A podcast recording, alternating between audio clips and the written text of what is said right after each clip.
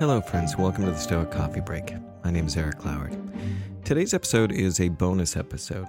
So, I did an interview last week for uh, Memento of the Stoics, which is a podcast uh, from a, a, great guy who lives over in England. Uh, his name is Santiago and Pranao, I think is how you say his last name. I'm terrible about reading Spanish. So, anyway, it was uh, it was a really fun interview, and Santiago asked if I would be willing to post this on my podcast. So, today's episode is a bonus episode, and not to worry, uh, next week there will be a regular episode as well. So, sit back and enjoy this interview, and thanks again for listening. Hello, everyone. Welcome to Memento the Stoics. My name is Santiago, and today I have a very exciting interview with Eric Cloward from Stoic Coffee Break. So when I got this interview, I mean when I when Eric accepted to be on the show, I was so excited because Stoic Coffee Break has been one of my main resources to learn about Stoicism. I've started listening to it ever since I started learning about Stoicism, so it was such a huge honor to have Eric on the show. So as you can probably tell, I'm definitely nervous at times, especially at the beginning, so I apologize for that. I'll leave the links in the description, of course, for his podcast and his website. But for now, I really hope you enjoy this interview. So we're here with Eric Cloward. I want to first give a chance for Eric to introduce himself and thank you for much to be in the podcast. So Eric, can you tell us what do you do? Who are you? Who am I? I think that's the the question that all of us are trying to answer. exactly. Starting deep. I like let's let's start, you know, on, a, on a, nice light topic. Who are you? Um, As a human. Go on. So my name is Eric Cloward. I have a podcast called the Stoic Coffee Break. Mm-hmm. Um, I started it at the beginning of this year, and surprisingly enough, it kind of took off, and people are actually listening to me talk about Stoicism. The main reason I started the podcast was that I wanted to just practice making a podcast, and Stoicism is the thing that was on my mind at the time, and started talking about it. And then pretty soon, people started listening and emailing me, and it, so yeah, it's I've gotten over hundred thousand downloads so far, and it just keeps building each week. Nice slow progression, and uh, yeah, so that's what I do. I I also have a blog called the Stoic, well, just Stoic.coffee. So that's mm-hmm. where I host my podcast, and I usually have the transcripts and the uh, any downloads that I have, and also you know links to the podcast itself. And yeah, that's kind of what I do. Awesome. Yeah, no, I've been a big fan of your podcast for a while, and I've always wondered why why do you decide to name it Stoic Coffee Break? What what is the origin of that? Um, well, it was originally called Stoic Meditations, and then okay. there was another one called Stoic Meditations, which was done by uh, Massimo Pigliucci. yeah, yeah, yeah, yeah, and he's a he's an actual professor of philosophy, and right. I'm like, well, I'm a little bit outclassed here, so um, just to avoid any confusion on it, even though I don't sound at all like Massimo, um, right. I was looking around at different domain names that that could work, you know, like the Stoic Life or all kinds of different things like that, and then. Mm-hmm. Um, I was just scrolling, you know, put in Stoic, and one of them that came up was Stoic.coffee, and I was just like, "Hey, I like that Stoic Coffee Break," and so I just just decided to rename it Stoic Coffee Break, and you know, kind of like, a, "Hey, here's you know, here's ten minutes, fifteen minutes a day that you can kind of just chill out and and have a thought on Stoicism," and that's kind of the origin of it, origin of it, and. Uh, yeah, so half the time I'm doing it while drinking a cup of coffee. This morning it's a, a chai tea, but it's a, a coffee chai thing. right. No, it's a really cool origin. And what I really liked about your podcast, especially when you were starting, is like this very short episode. So, like compared, uh, Massimo does that too. Like he does like very short episodes, but usually the podcasts that I listen to are a lot longer. So it was always nice to have like a little coffee break, as you call it. Like I thought of it as a little thing that you could just go for it anytime. So that's really cool. It was very short. Yeah, and that's and some of it was just because I I didn't have anything else to talk about after I kind of reached the point where I'm like, this is all I have to say about this. But some of it was also I didn't want to ramble on there. I wanted to make sure that what I had to say was clear, concise, and really to the point. And which was part of the reason why it took so long is that because I wanted to make sure that I was really putting some value in those those few minutes was right. that I would write basically write out the whole episode and what I wanted to talk about the day before. And that would take me two or three hours, even just for like, you know, two pages worth of text. Right. because I really wanted to make sure that I was getting something meaty in there. I didn't want to just kind of go, yeah, here's this thing we talk about and blah, blah, blah, and just kind of hmm. ramble on. I wanted to make sure that I really sat down and just and thought about it and kind of looked at it from different angles. And oftentimes I would start off with one and you know, there's the saying and then there's, you know, what mm-hmm. we think that saying means or what that quote means. And then the more I thought about it, the more I kind of looked at it from a different angle. I'm like, well, what if we thought about it like this? kind of flipped it on its head and would look at it in a totally different way. And that was really helpful for me sometimes. Um, like one that I, one simple example of that was there was a great quote. It said, "Circumstances don't make the man; they simply reveal him to himself." And you know, first you think, "Oh, that that's basically like saying, um, what doesn't kill you makes you stronger." Right. It's kind of a, and then I thought about it. I'm like, no, actually, what he's saying is is a little bit deeper than that, and that's the idea that everybody can have the exact same circumstances, or you can have multiple people that have the same thing happen to them. And they will act in completely different ways mm. based upon how they've decided to act and what kind of person they are. So it truly does reveal you to yourself. It because the same thing can happen. You know, my you know, you could lose your partner or something like that. And one person, it can, destroys them and they can fall into a depression for years.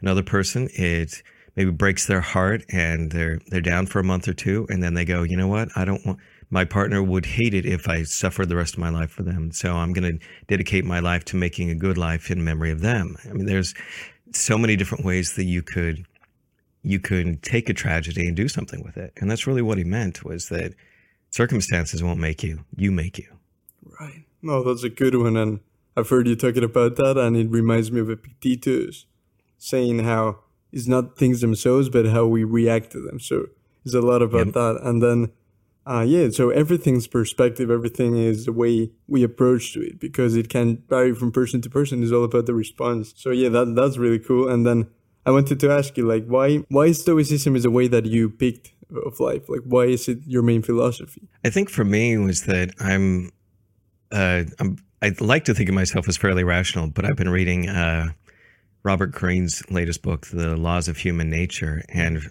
and he, the, I love it in the first part of it. He goes, he goes, you are not rational. You love to think you are rational, but you are a completely irrational person. Everybody is, and he walks through why we're completely irrational. I'm reading this, going, oh man, he's so right. Oh wow. Um, but for me, I think a lot of it was because I grew up in a religious background, and it just always felt there was always the suspension of disbelief that you had to do to believe a lot of the things they say because they were they were contradicted by scientific evidence or in my case I would just look at something and go well that doesn't make sense to me. That seems backwards from what what my experience is. But there was this no you have to believe this because we said this. And what I like about stoicism is that it's saying don't believe everything you see. Don't believe everything you hear. Question everything. And you really need to be as rational about this as you can, even when you feel completely irrational. And that you're going to be completely irrational and, and basically don't believe your senses. They're going to lie to you plenty of times. I mean, how many times we've we seen a shadow in the dark and thought for sure it was like a snake or, or whatever we thought it was, and it scared the crap out of us, only to shine a light on it and, oh, it was just a tree branch or, you know, it was just a rope or whatever.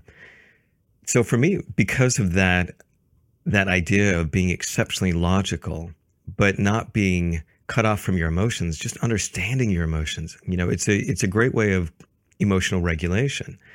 And I found out later after I started looking at stoicism and and seeing how it impacted my life in a fairly dramatic way is that it's the core of cognitive behavioral therapy, which right. is considered one of the best psychotherapies that are out there. And it's you know, when I read up on that, I'm like, well, that makes perfect sense. Right. No, that's that's very interesting because for me, that was the first approach I had to it.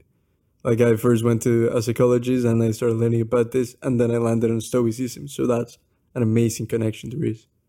Yeah, yeah, and it's very much just a. It's not dogmatic. It's just about hey, your experience is going to happen. Here's some tools to manage your experience. We're not going to tell you how to live your life. Here's some tools to help you decide how the best way is to live your life. And that to me was really, you know, just a much more empowering way to deal with it. And it's much more flexible because if you have a very dogmatic approach, when something comes up where you have those gray areas, and most of life is exceptionally gray, then people want those hard and fast rules. And I find that those can be incredibly damaging because you can hold a belief so strongly for so long only to find out 10 years later that that was a terrible belief for you to hold. I mean, look at the way society has treated women for so long. You know, belief that women, you know, weren't smart enough, weren't, right. you know, didn't have this capacity to do all of these things. They could never be scientists. They could never be mathematicians. They could never be computer programmers. They could never do any of these things. Mm-hmm. And there are places in the home and all of these things like that. And yet now we look at that and realize what a ridiculous belief we have. mm-hmm. I mean, and the way that we treat other people, oftentimes we'll hold a belief about a group because we've been told this way. And anytime you have anything that's very dogmatic that way, that believes in absolutes, then you're setting yourself up for behaving in a way that later you might regret. Where if you keep things open and you test every belief and you test these things and you find out what's the best way to do this and what do I truly believe, then you're going to be much closer to the core values that you truly hold for yourself. Right. Oh, that's, that's really interesting. It's, it's a lot about what Socrates used to say to always ask questions, to always go deeper. Mm-hmm. So it's like this idea of knowing oneself, like he always says, and understanding these things in the core and questioning why do we believe whatever we believe in as a society and as ourselves. So yeah, I mean, I, I love philosophy. I've been trying to learn about it for a while now.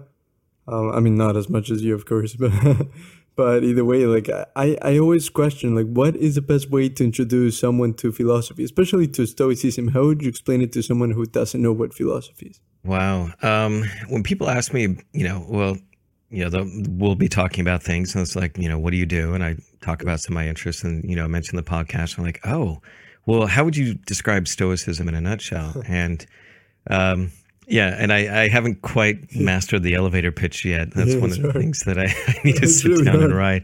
But I think for me, I just talk about some of the core tenets. And to right. me, you know, the first and most important rule is that there, there are things in this life that you can mm. control, and there are things that you can't control. Exactly. And the hardest part is understanding the difference. Hmm. And once you understand that difference and you take control of the things you can control, and let go of the things you can't, your life is going to be much easier. And the other way that I talk about it, and I've mentioned this in my podcast before, is I look at it as you know, control is kind of like two sides of the same coin. If you're if you don't control the things that are within your control, then you're allowing yourself to be a victim. If you try to control the things that are outside of your control, then you're simply stressing yourself out because you can't control those things.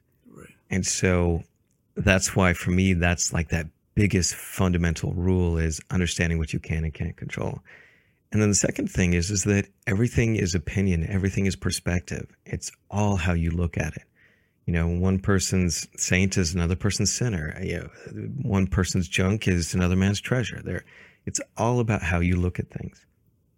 And I know a lot of people don't like that squishy middle because it means that they have to step up to the plate and put work in. They want something that's easy, which is tell me what I'm supposed to believe, tell me what I want to what I want to hear, tell me what I'm supposed to do. And this is like, no, you have to figure that out for yourself. Hmm. And that, a lot of people have a hard time with that, I think. But for me, those are kind of the two biggest things with Stoicism. Hmm. Is, like I said, control and perspective are are two of the biggest things. And then, but kind of the side effects of that are when you have control over the things that you can control, and you let go of what you can't and that you understand that your perspective is simply an opinion, then right.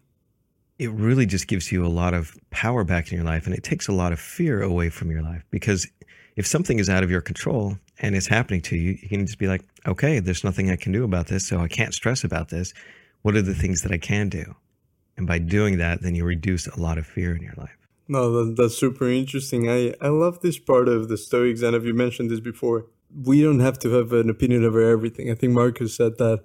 And it's yeah. such an interesting concept. Like, how, how do you see that? Because I think we are programmed to believe that we need to have a, an opinion over everything. And it's kind of like choosing the things that we're ignorant of because we don't need to know everything. Yeah, exactly. I mean, there, one of the, one of the hard things that I had growing up is in my family, there was this kind of a, a bit of know-it-allism, if you will. Mm. You know, I had to know everything about everything, otherwise we might might look dumb and so on. Right. Oftentimes I would pipe up with an opinion about something I really didn't know anything about, but I wanted to look smart. I wanted people to think that I knew what was going on. And, and I found that it was almost this fear of like, if I didn't know something about this, then I must be dumb. Or, and then now I, I've just recognized the saying, I don't know.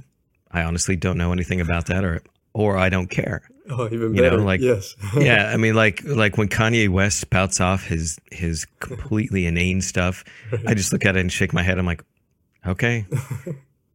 you know, I honestly, I honestly don't, I don't get worked up about it. I mean, he's just, he's some dude with a loud mouth who makes music that some people like. And that's really all it is. Right. But listening to some of the inane stuff that comes out of his mouth, I'm like, wow, I, I would never want to hang around with that person.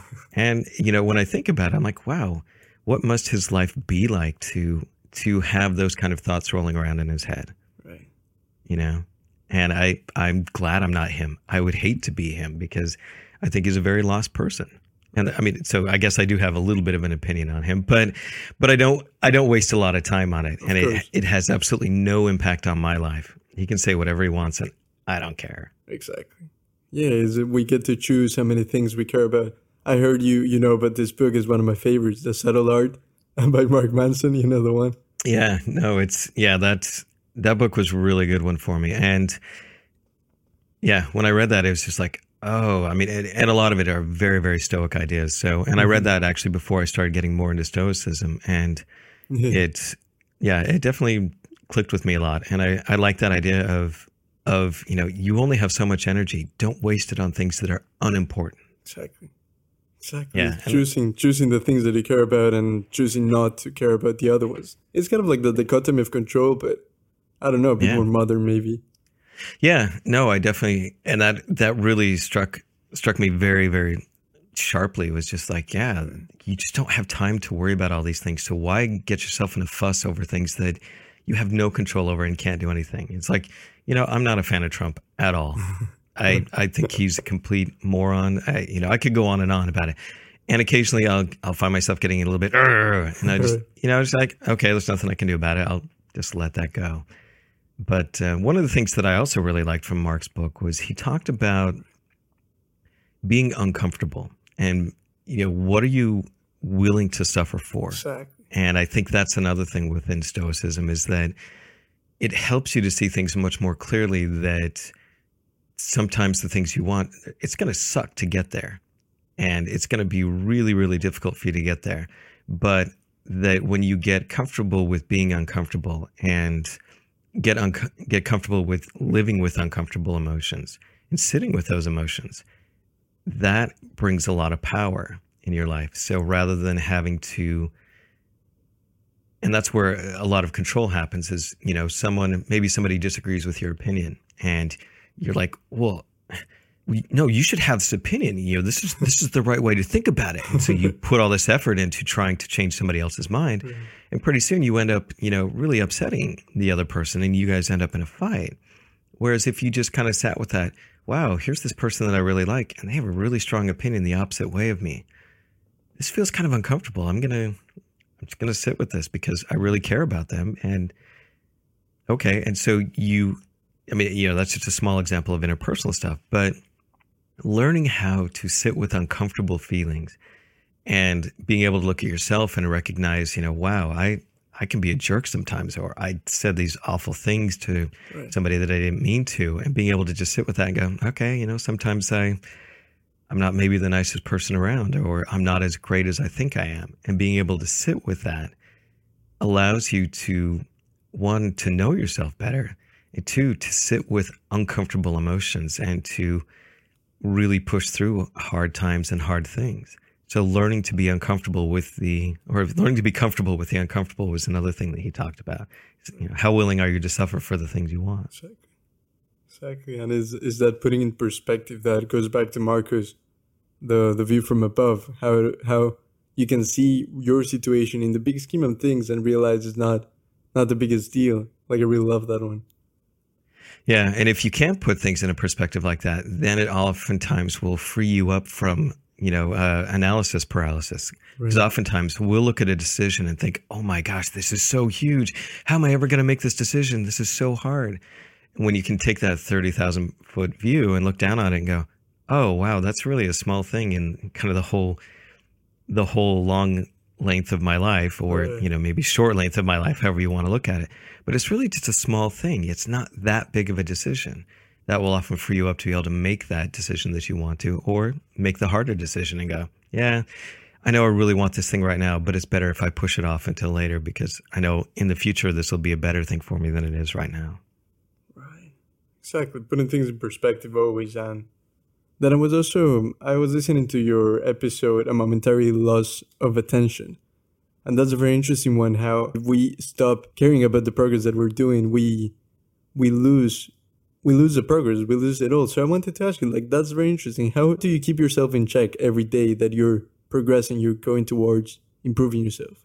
I think it's a lot of it is just developing an attitude of mindfulness, and that can come through so many different ways. Um, there are things like, um, you know, journaling every day. That's a big one. Um, if, if there's somebody that you can talk to about these things, talk to them.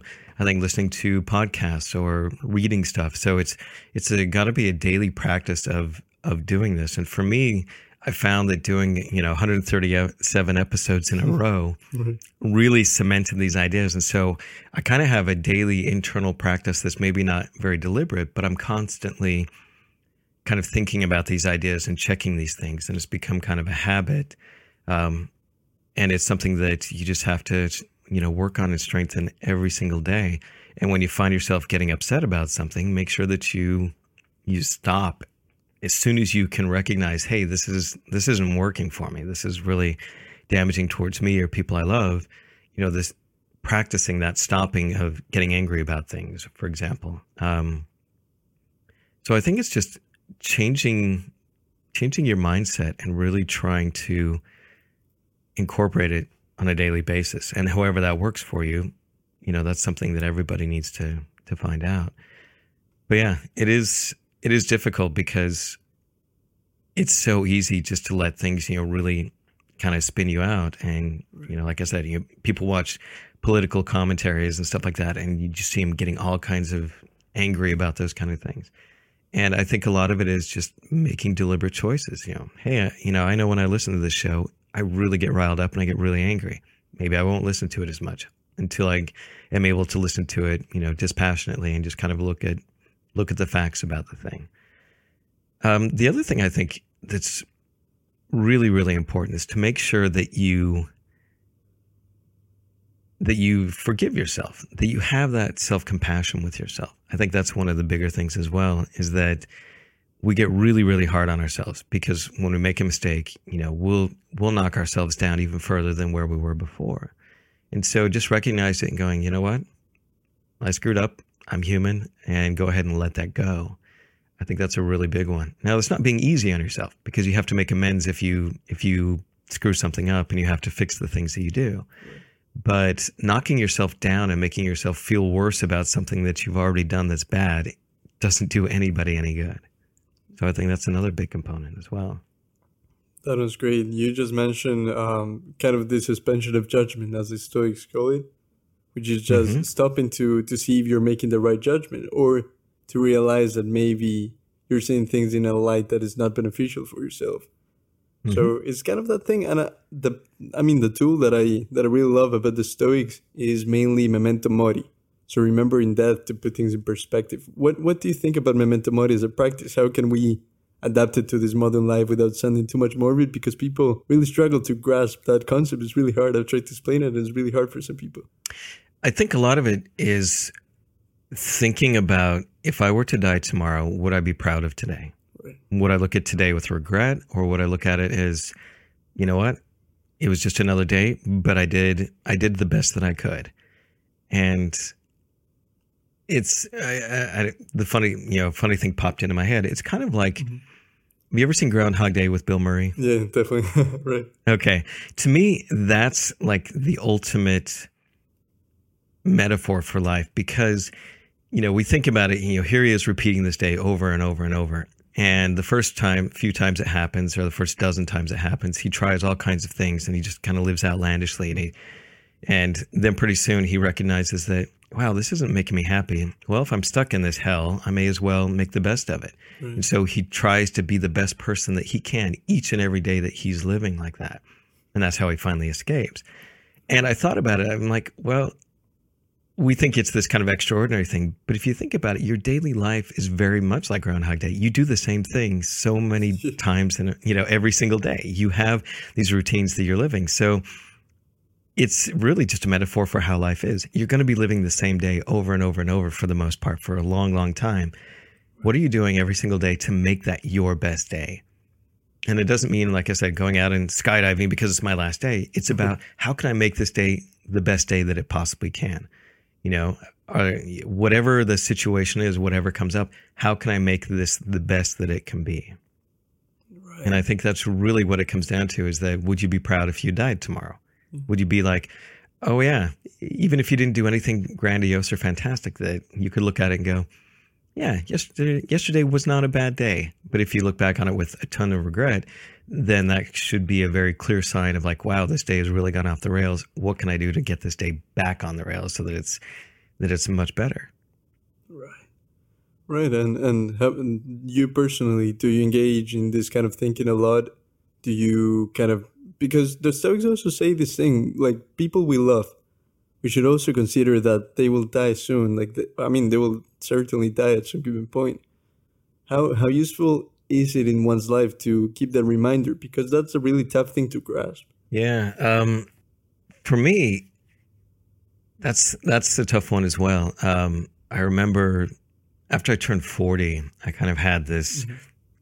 kind of midlife crisis, mortality mm-hmm. moment, or you know, I guess probably about a year or two where that idea of coming to terms with my death was really kind of scary. It was, you know, I think we all hit that point. You know, I'd look in the mirror and my my skin was a little more, you know, some wrinkles here and it wasn't quite as smooth as it had been. And, um, you know, just that I was getting older, even though in some ways I still feel like I'm like 28, even though I'm 46. My my energy level is more, you know, and the way that I look at the world is much more curious. I don't feel like I'm all that old. Mm.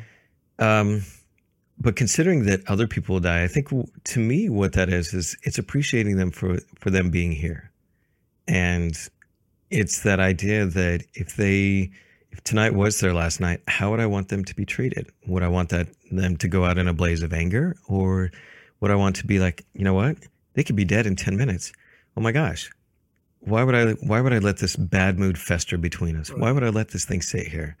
you know, I want them to know how much I love and care for them. So I'm going to let this stupid thing that I was all worked up about just go. And that to me is kind of the trick of getting out of a lot of those bad moods that you may have towards other people. Is looking at it going, well, what if they did die today? What if they died in 10 minutes? Oh man. Okay. Yeah. Is this thing really worth getting that upset about? Is this something that I can forgive in the future? Well, if I can forgive it in the future, why can't I forgive it now? No, that's, that's amazing. And I think that's the real value of Stoicism. When you invest in these tools, in these thoughts, it really shows you that there's a lot more into it. Like memento mori is a simple concept, um, just a phrase. It sounds kind of hard to to understand, but when you think of it this way, it really gives you this this. I love this word that the Greeks used to say, the Stoic Greeks, eudaimonia, which is this Stoic joy, this this further joy. Yeah do you think with stoicism you you've got to experience a deeper joy in life how, how would you compare yourself before stoicism and after stoicism um definitely much deeper definitely much more relaxed and i think i think a lot of it comes in and i talked about this on my podcast a couple of episodes ago is that is that it's helped me to have a deeper sense of things and i can look at life in a much more sincere manner um, I think that it's really easy for people to get very snarky or very negative. Um, I think our society has definitely spiraled down towards the snarkiness of things. And for me, it's helped me to let go of that. You know, I'm not that sarcastic of a person unless, you know, I'm, you know, just being silly with somebody and, you know, making, just goofing off with somebody. Right. But sarcasm and snark are, are things that I've always kind of had a difficult time with because growing up, sarcasm was a, was always a backhanded slap. It was always a way to insult somebody in a backhanded way. And so for me, I've learned that that you know that I don't appreciate that. So I I have been working more towards treating things very sincerely because I like the I like that idea of sincerity because you can be goofy and silly but still be very sincere. You can be upset about something, but if you're approaching it from a, a place of sincerity and saying, "Hey, this is why I'm really upset about this thing. This is hard for me to deal with. We need to talk about this," then it's so much more than coming at it, you know, just in a full rage or really pissed off about somebody. That if you can imbue almost everything you do with a level of sincerity about things, you can be funny and sincere. You can be silly and sincere. You can be upset and sincere. You can be sad and sincere. It and the, what that does is that deepens everything that you're that you're working with. And I think stoicism, because you you look at things in just a very pragmatic sort of way, and you look at things, try to understand things as they really are, and you accept things as they really are, it allows you to see that deeper part of life. Because if you if you're always worried about well this thing should be like this then you're always trying to control things that you can't and you can't focus on the things you can you can't appreciate the things as they are you're always wanting something to be different than it is but when you can look at things and not try to control the things you can't then you're accepting things as they truly are which means that you understand them as they truly are and you can deal with them in a much more effective way and you can appreciate some of the crappy things that happen in your life. You can go, yeah, this isn't great, but I can live with it. I can deal with it rather than letting it get you stirred up and, you know, spinning you off in another direction. Mm, that's really good. And I, I want to know how, how you explain this, which you mentioned in your podcast as well, but wish to have what you already have is it's such a crazy concept because people don't see the sense of it. Like we don't always understand what it means to wish for what you already have. How would you explain that? Um, actually, it comes down to a term called uh, uh, uh, what is it? Hedonic adaptation. Um, ac- yeah, hedonic adaptation right. or acclimation, and it's that idea of you know when say that you you know you say that you want to write a ride a bike, for example, you decide you wanted to get into cycling, and so you buy a one hundred dollar bike that's just a you know kind of a piece of junk, but it gets you from point A to point B. And you know, at first you had to scrape to get that hundred dollars together to buy that bike, and you're like, "Yeah, this is a great bike."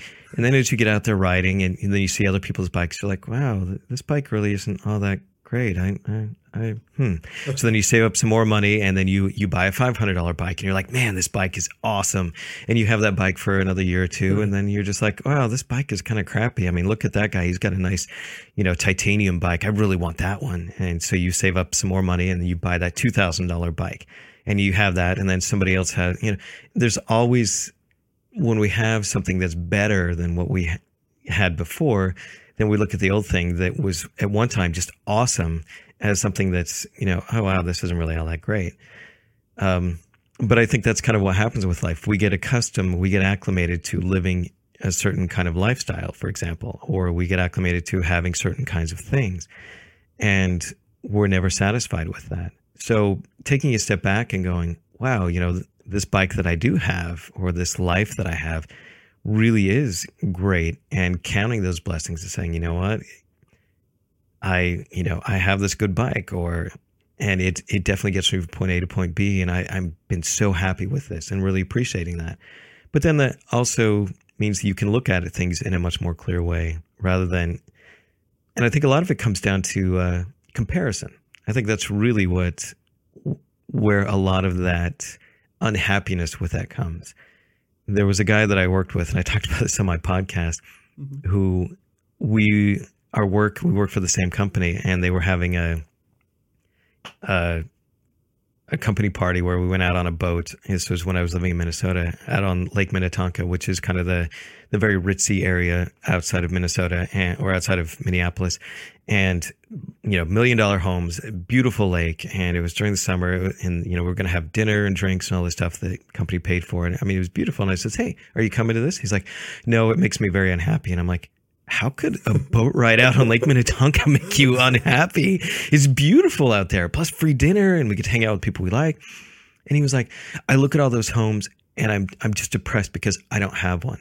and I was like, wow, that and I was like, okay, I, you know, that to me was he was choosing to be miserable because he was so focused on what he didn't have, and it was interesting because he he was a refugee from uh, the former Soviet Union, mm-hmm. and you know had this great job and was making more money than he had ever dreamed about making in his life and lived in a you know a nice middle class home but was was upset that he didn't have these million dollar homes. And i just thought wow that it, it kind of floored me. I'm like this is just eh, that i did you know just you know and that's kind of an extreme case of it but it, we we can do that in lots of little things so loving what we have is really important and I mean, I know that when I come home and I look at my house and it, you know, I love my house. It's, and I'm super happy in my home. And, you know, I, I go to other friends' homes and there's a part of me which goes, oh, wow, this is so much nicer than mine. This is beautiful. Wow, I wish I had this and wish I had that. And, you know, I have to be careful of feeling envious of that. But finding that balance and being okay with, like, yeah, this is a beautiful home and this would be really nice but I am happy with what I have, or and I am happy with what I have. It's not an either or. It can be it can be an all. Like I can appreciate your great home, and I can appreciate what I love about my home. So I think a yes and approach can probably mm. do a lot to alleviate that, because I think a lot of it is just comparison to what we have or don't have, and that's where we where we run into that trouble. Right. I love that, man. Um, it's it's kind of your friend that you were telling me about right now. It's it seems like that is the dangers of of living a life without philosophy, maybe. And talking about possessions and, and all of this, uh, I don't know if you know about minimalism, the philosophy.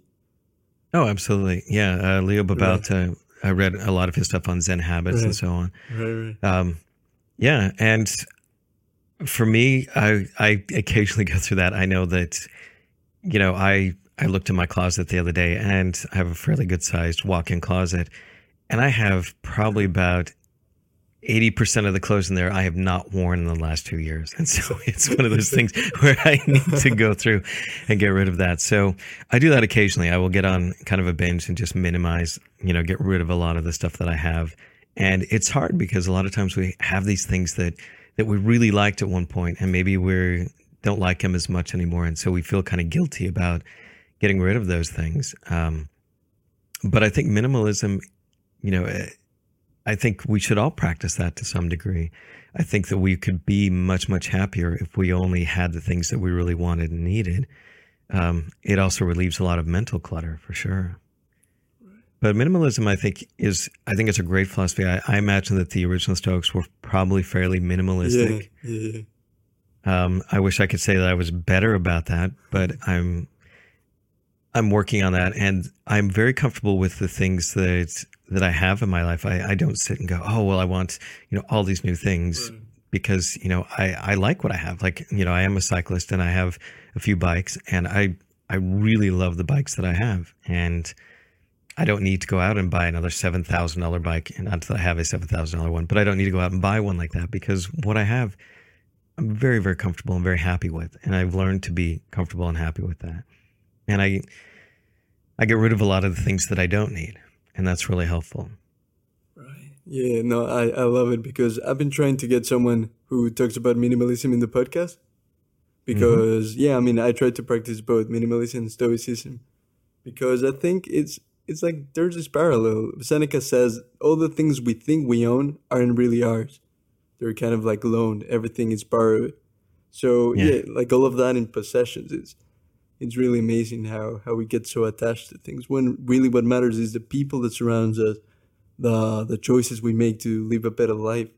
Um, yeah i think that's i think that's pretty true. I think that we can get stuck on things. And i think it's in some ways because you know buying something new we oftentimes this is the thing that's going to make me feel better you know, when we're depressed, what do people do? They call it shopping therapy. They go out and mm-hmm. shop, and it's like, well, that doesn't that doesn't really make you feel better. It doesn't really help you, you know, work through that kind of thing. But I think we use things as distractions because that keeps us from having to do the hard work. So I think that's another reason why buying stuff tends to make it difficult for, or why we tend to go out and buy a lot of stuff is because we're looking to distract ourselves. Right. Yeah, exactly. And it's, it's all about the mindset. It all comes down to the way you perceive things. And there's another practice that I wanted to ask you, like a negative visualization. How how does that help in your life? Do you engage a lot in it, or is it something that you don't practice as much as the other Stoic tools? Um, I do occasionally. Um, oftentimes when I when I'm in a stressful situation, I will do that. Um, I found it kind of interesting because there was a time when I when I practiced that, and it was long before I even knew anything about Stoicism. I was working for a small company, and I just got divorced, and so money was really really tight, and they started bouncing a whole bunch of my paychecks, and uh, there was one point where I had seventeen dollars to last me for a week, and I was I was a bit stressed out by it. I was just like, oh man, what's going to happen? And so I started finding myself getting really really worried about all this and getting worked up about it. And then I was just like, okay, well, hold you know hold your horses here. And so I sat and I just kind of thought about, okay, what if the worst happened? What if I didn't have a job? What if you know all these things happen? And I walked through that worst case scenario, and I simply asked myself a question: Would I survive? And I thought, yeah, I'd figure out a way to survive, even if that meant that I had to go work at a coffee shop or, you know, whatever it is that I needed to do in order to get by. I, I would do that. I would be able to get by. And it was like, okay, now that I've walked through that worst case scenario and it's, it's, you know, it's not fun, but it's very doable. Yeah, I'd be okay with that. And it just relieved a lot of stress because, you know, if the worst did happen, then I would be okay. Right. Yeah, that putting things in perspective. And I think a lot of times when we get stuck in these things, it's, it's ego. Um, do you know Ego is the Enemy by Ryan Holiday? Yep, I've been reading it. Right. So it's, it's so good. good. What, what do you think of ego? How do you think the Stoics approach the ego? Wow. Um, it's ego is always a really difficult one because right. it's it's an interesting concept that is oftentimes hard to explain to people when we say well it's your identity and they go well, what is that supposed to mean and you know eh, you kind of walk through the different exercises and this is where people like alan watts were really good about that is they you know are you your body well if you are your body what happens if you lose an arm are you no longer are you no longer you are you no longer a whole good. person well no you're you're still you okay well if does that mean that you are your thoughts? What if somebody else had the exact same thoughts as you? Does that make them you?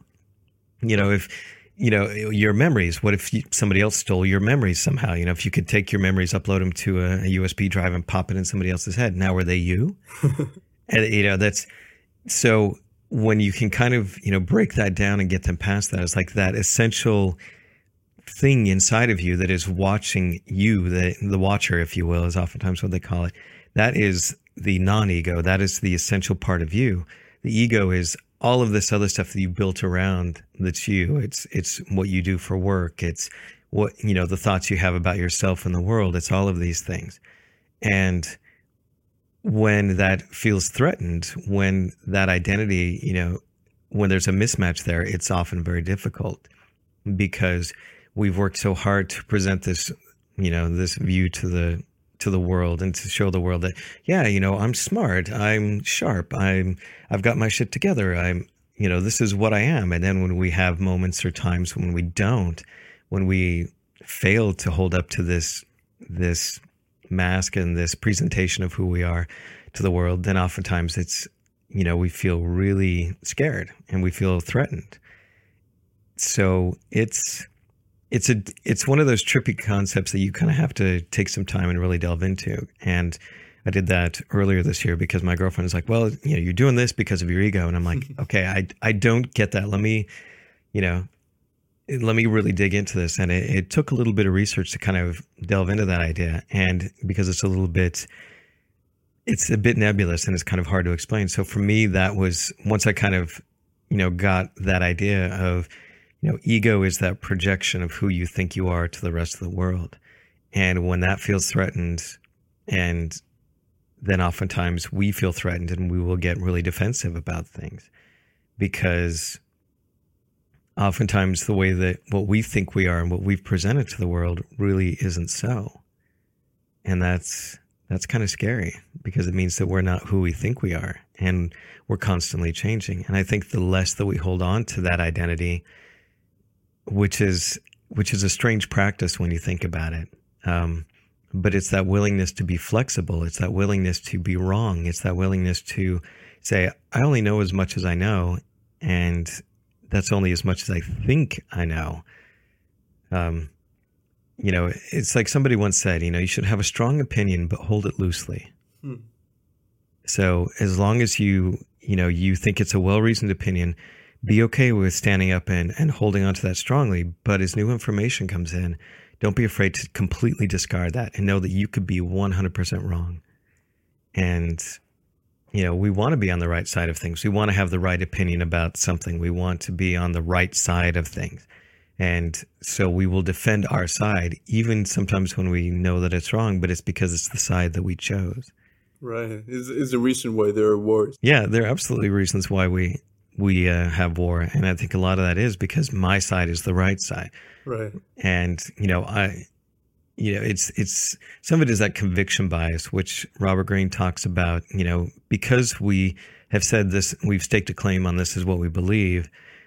We will oftentimes double down on it when when we find that wavering. You'll find that people in religion do that.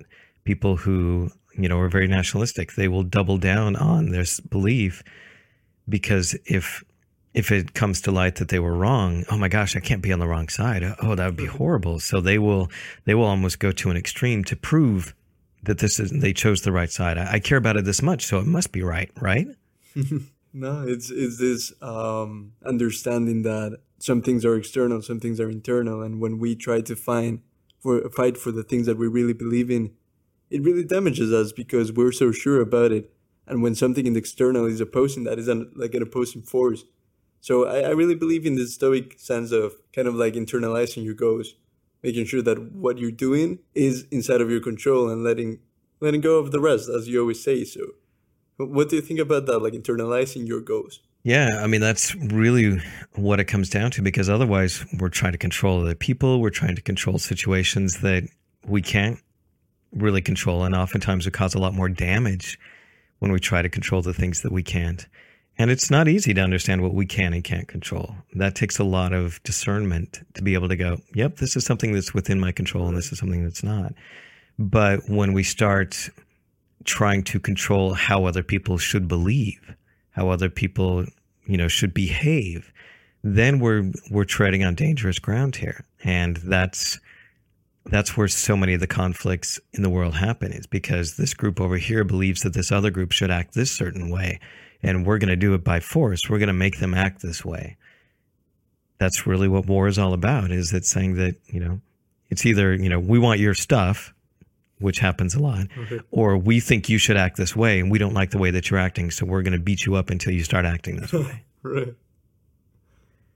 And you know you can't ever and we've seen that the stuff like that doesn't work very well. I mean, how many countries have been occupied, and then we have, you know, there's an insurgency because they don't like being told how to live their lives. They don't like being controlled that way, you know. And it always drives me crazy because you know, like we look at the war in Afghanistan, you know, and people on American side were like, well, can't they just see we're here to give them freedom? We're freeing them, and it's like Okay, if Canada invaded us and they had troops on every single street and were telling us how we were supposed to live, and they were shooting our kids because they thought that they might have a, a, a gun and it happens to be just, you know, a, a, cell phone, how would you feel about that? And but and they don't want to think about that because that means that they they could be backing the wrong side. So a lot of people will not engage in that kind of thought, and then they just immediately go, "What are you anti-American? Why do you hate America so much?"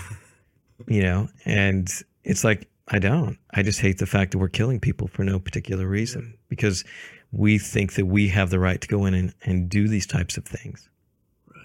And I find that people do not like it when you bring that up, when you say those kind of things. They they get really upset about that because basically they backed this side and said this is how it's supposed to be. And when you point out the the flaws in their thinking, rather than actually approaching it, they they start to feel that that anxiousness of you just pointed out that they were wrong and so oftentimes they get very very angry about those things And that's why talking about politics and religion is, you know, people always joke around that those are the things you should never talk about at family gatherings. So yeah, no, it's I, I love this quote, which is I don't know it very well, but it's kind of like it's the mark of a wise man to entertain a thought even though they don't agree with it. So I, I forgot who said this, but it's it's this idea of being compassionate about the other side, about understanding where the other person is standing. Yeah, very true. And I think it was also I can't remember if it was Seneca or Epictetus said, you know, everyone is robbed of the truth against their will.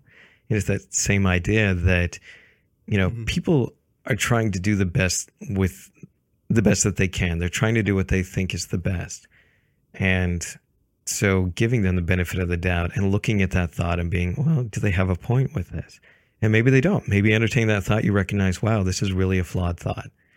But by rec- but by reckoning with that, by you know holding that thought in your mind and thinking through it, you at least gain some understanding in why they're thinking the way that they do and that that can be very helpful for dealing with people who you know that you want to influence if you can understand why they're doing what they're doing maybe you can talk to them about that or you know the points where you might be able to actually convince them of some other way of, of behaving or thinking right that no that's a good that's a good way to put it and okay yeah a, a few couple questions just to finish it up i, I want to ask mm-hmm. you one that i usually ask the people that i interview here mm-hmm. which is if you could ask a question to one of the Stoics, what would you ask and who would it be? One of the ancient Stoics.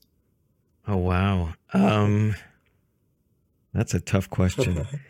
um, I, I think it's a tough question because they've just given so much wisdom and then they just repeat it on that wisdom multiple right. times. That's why you'll find the same quote from the same people multiple right. times over. Um, Wow, I don't know if I'd really have any questions because they they gave it. I, you know, honestly, they they gave us so much, and it's a lot of it for me isn't is that I don't really have lots of questions about how to do things eh, because I think it's pretty well spelled out. Right. It's just the practice of doing those things just takes so much work that I don't have a lot of time to to ponder that. Right. Um, I, I have asked because a few of the other guests they've, they've said something very interesting one of them said um, they would ask seneca how he how he lived saying what he said and still have so much money for example that's a bit controversy big controversy in seneca mm-hmm. so if you can come up with something that is about the books or their teachings because they do have a lot of information what would it be about them as, as people about them as people um, right. yeah yeah i mean and i did think about seneca and his his amount of wealth yeah um, and I think that's, to me, I don't see a contradiction in that because oftentimes mm-hmm. people who are very wealthy can take that wealth and, you know, do a lot of great works in it. We right. want, mm-hmm. I mean, honestly, I want good people to have lots of money. I don't want evil people to have lots of money. So I don't see that as necessarily a bad thing. Yeah. I mean, I'd rather have somebody like Warren Buffett have, you know, $100 billion than, right. you know, than Kanye West, for example. Because I think Warren Buffett, when he starts giving away his money in philanthropy, is probably going to do a lot more good in the world than someone mm. like Kanye, who would, you know, I don't know what he'd blow it on. But, um, you know, I know some people might get That's upset about me dissing on Kanye, but he's kind of a controversial feature figure. But uh, um, I think for Marcus Aurelius, one of the things that that I would probably ask him is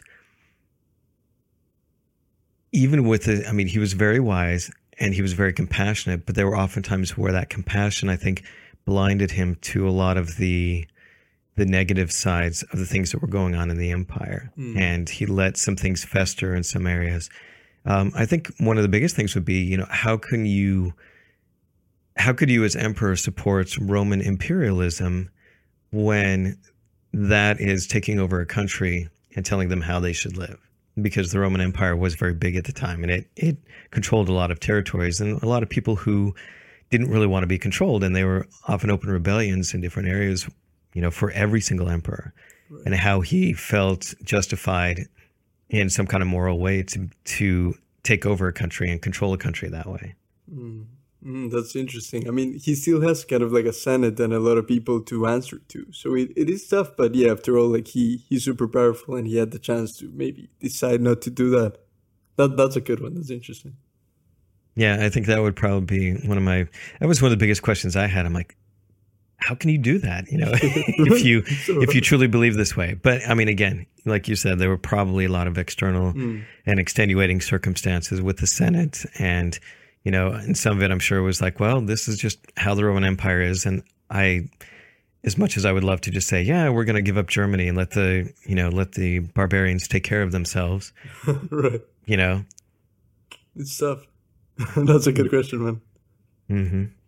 I think one of the other things with with some of them would be, I think another question would be with all three of them is mm-hmm. their attitudes toward women. You know, if oh, right, right. if you you know believe that you know in this way of thinking, how could you treat women as less than types of beings because they're just as human as men are? Right. And how can you elevate the position of men above women? I think that would be a big question I would ask.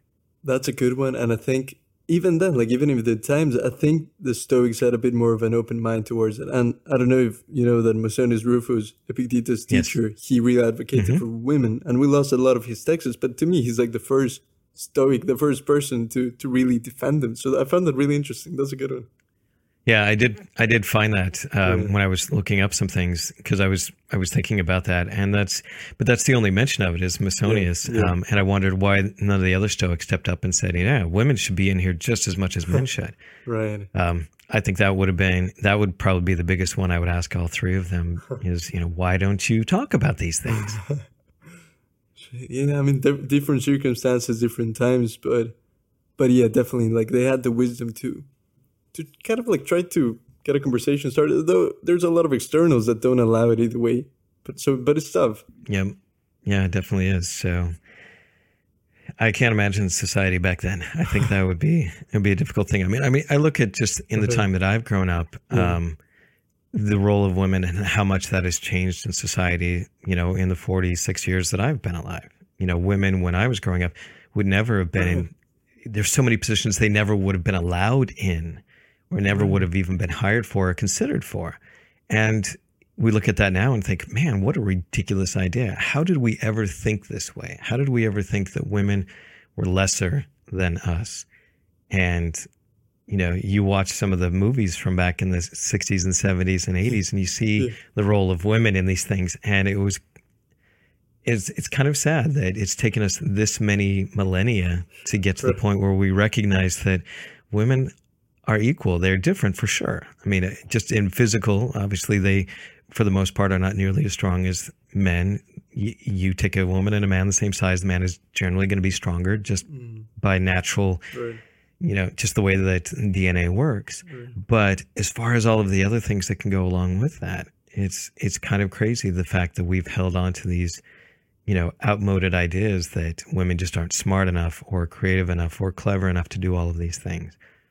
And I'm just glad to see that now um, so much has happened in our society that is changing a lot of these ideas. And I think as sad as, but as necessary as been as the Me Too movement has been a phenomenal thing.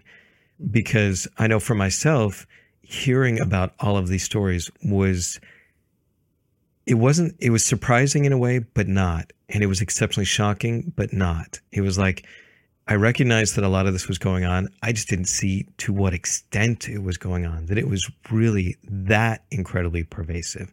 And I'm so glad that the women had the courage to step up and say, hey, this is what's going on here.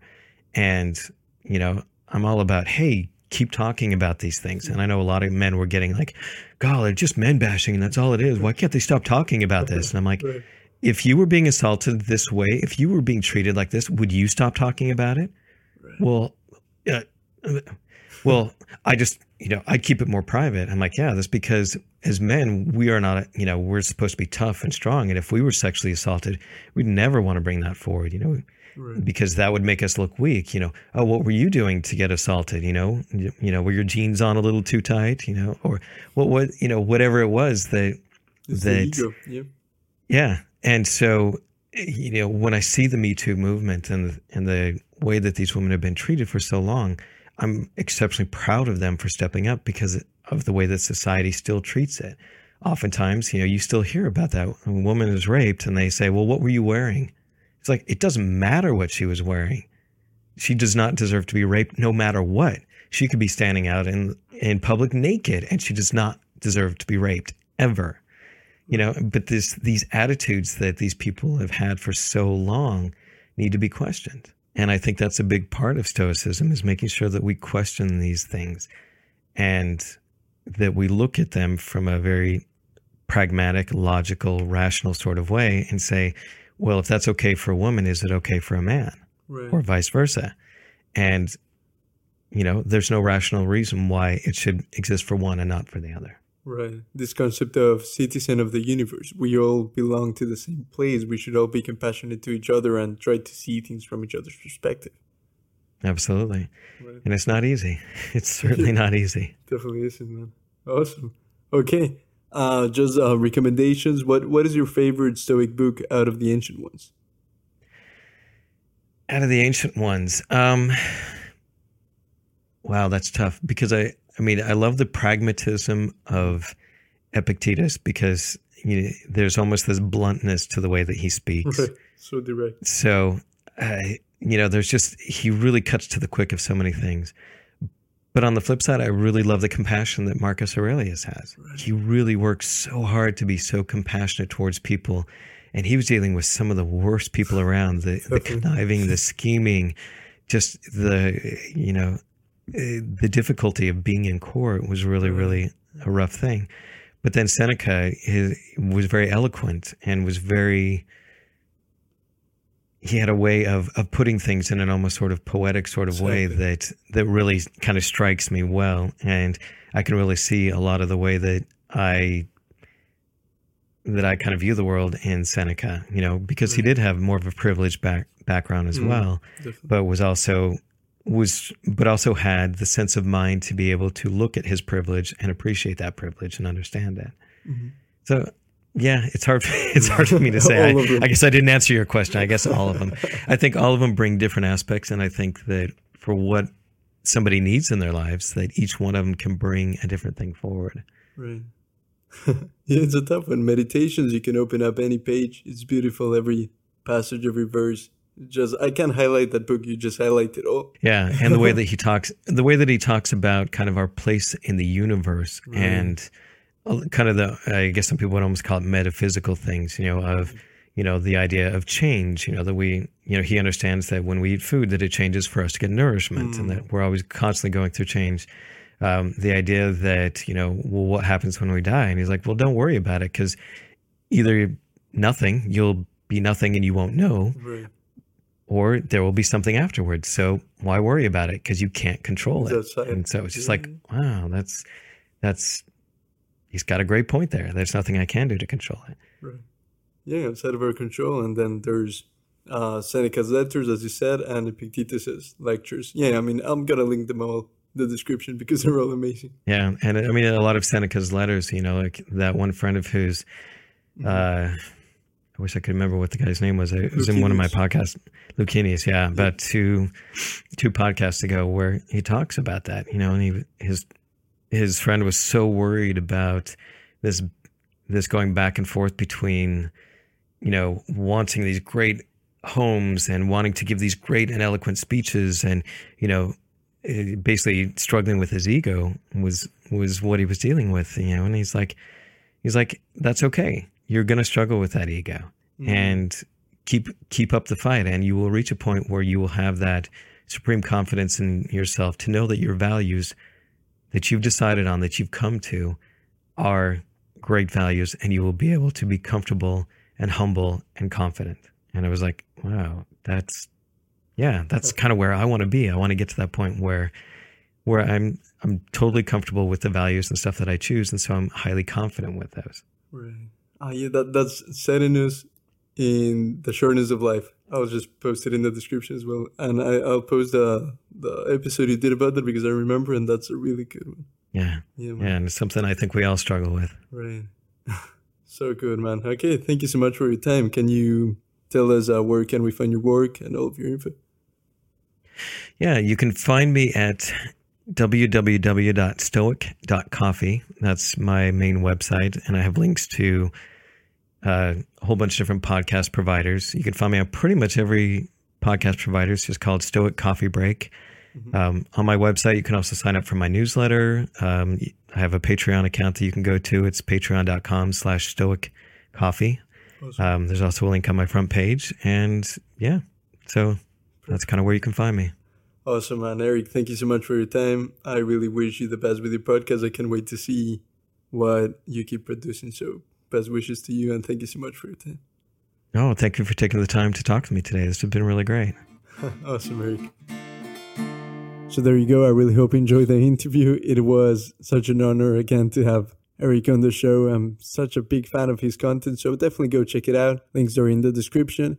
There's also show notes uh, on the link to my website where you can see books we mentioned in here, the resources, the titles that we recommend for you to read if you want to learn more about Stoicism, of course. So definitely go check that out in the description. Don't doubt on messaging me anytime at mementothestoics at gmail.com and go check out my Instagram account where I post almost every day the um, Stoic quotes from the ancient Stoics, the original three, Epictetus, Seneca, Marcus Aurelius. So I really hope you enjoy that. You can also message me there. So let me know if there are any requests for episodes you would like me to do or interviews that you would like me to interview someone. I would love to keep developing the skill of interviewing people I look up to. So once again, thank you so much for your time and memento the Stoics. Bye.